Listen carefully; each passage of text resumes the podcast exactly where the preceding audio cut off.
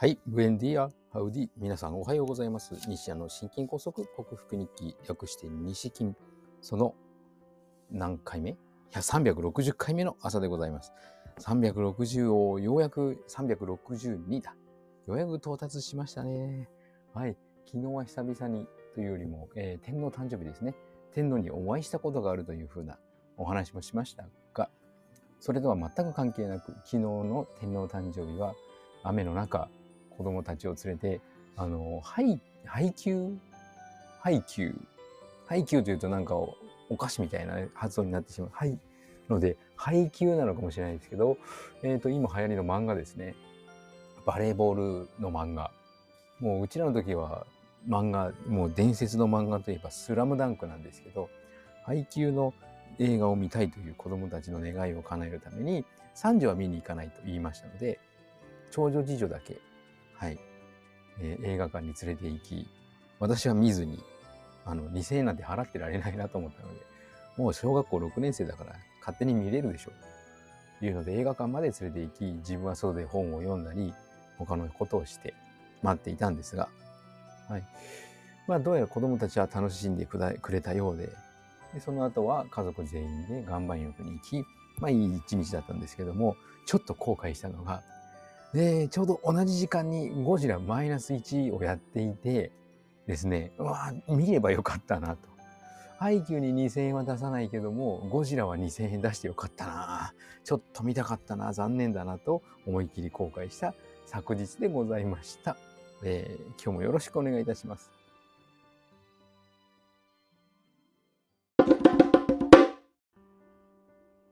はい。改めましておはようございます。健康運動指導士、理学療法士、そして笑い療法士の西田隆です。今日のテーマは、パレオダイエットにおけるその何回目かですね。長寿遺伝子を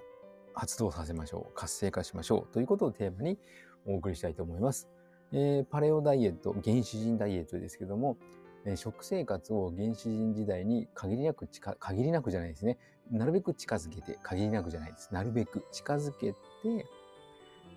あの体に負担のかからないようにな食体に負担に体に負担のかからないような食事にしましょうというのが、えー趣旨の、えーパレオ食なんですけども長寿遺伝子これはもうあの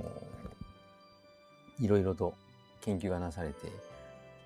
他の先生方もいっぱい著書を出しているんですけれどもサーチュイン遺伝子と呼ばれますね。えー戦後戦前生まれの方々がこんなに元気に、えー生きていられるのはサーチュイン遺伝子が働いたからではないかというふうに考えられています。サーチュインというのはサーチュインつまり長寿遺伝子というのは、えー空腹時つまり飢餓状態にある時に死んではなるものかと働き始めるという説がありまして、まあ、なんとなくそうですねその絵はわかるような気がします。えお腹いっぱいで飽食というかエネルギーというか栄養というかが満たされている時というのはその死んでなるものか頑張って生きるぞというふうに、えー命の危険を感じるでそこで懸命になる必要はなく命の危険が感じられるそういう時こそ、えー長寿遺伝子頑張って生きようとするその力が活性化するのではないかと思います。いろいろな研究がなされているんですけども人間には7種のサーチュインあの長寿遺伝子というのがあるようで一つはあの皮膚の老化を防ぐとか見た目がいつまでも若々しくなるようにだとかあとは記憶を司るあの長寿遺伝子というのもあるようでその記憶というのはこれを食べてはまずいとかこれを食べてがこれは人間の体には良くなくて毒として働くとかそういった記憶の方に働くんだと思います。パレオダイエットとしては腹7分目腹8分というふうな表現はありますけどもあの炭水化物を控えると空腹感がほぼ減るので腹7分でやめときましょうと言っておられます。ただしあの食べるものすべてをパレオダイエット食にするのではなくそこそこ7割ぐらい食べ物は7割ぐらいの内容がパレオダイエット食で残り3割は現代食にすると継続しやすいんじゃないかというのがこの著書の奥井先生の提唱しているところでございます。まあそうですねあの私もたまにはこうパンとか甘いものとか食べたくなるので息抜きにそういったものを食べるのがいいのではないかと思います。でパレオ食でで肉魚野菜のを主に食べ高脂肪食でも7割ぐらいにとどめておいて3割ぐらいは現代食のパスタだとかお好み焼きだとかそういった炭水化物類も食べバランスをとっていくのがいいんじゃないかなと。ででも腸内環境には気をつけてね。それがパレオダイエットの趣旨のようです。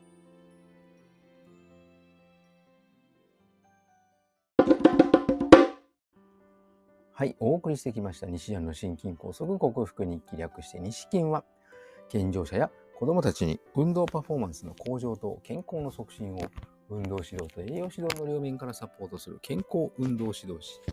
心身に障害を負ってしまった方々に医学的リハビリテーションを施す理学療法士。そして癒しの環境を提供し、安心安全なほっこりした笑いを引き出して平和をもたらす笑い療法士として活動する私、西田隆が自分の心臓周りの変な不調ですね。最初は不整脈かなと思ったんですけど、まあ、不整脈には違いなかったでしょう。その原因がコロナワクチン接種によるものかなと。でもそれがきっかけになったようで、えー、自分のこの神経質というか不安に感じるというか、生真面目というか、そういった性格が、えー、背骨に歪みをきたし、その背骨の歪みが自律神経に影響し、冠動脈、心臓の周りの血管を狭窄させて、脈を上げ、血圧を上げ、えー、不整脈に似たようなものを発症させたのではないかという結論に至っており、今となっては食事療法と背骨のケアと、あと、心の見直し、心の不安定さを何とかして安定させようということと、あとは軽い運動。それ包括的にというか、はい、全体的に多角的にこの症状にアプローチして、えー、もう健康体を取り戻そうと実践し、それをお伝えしている音声ブログでございます。興味のある方は明日も聞いてくださるととても幸せでございます。今日はなんだかんだと週末土曜日ですね。仕事なので何ともこう週末という感覚ではないんですけども、晴れた群馬県皆さんの地域はいかがでしょうか、えー、素敵な週末をお過ごしください。西田隆でした。ではまた。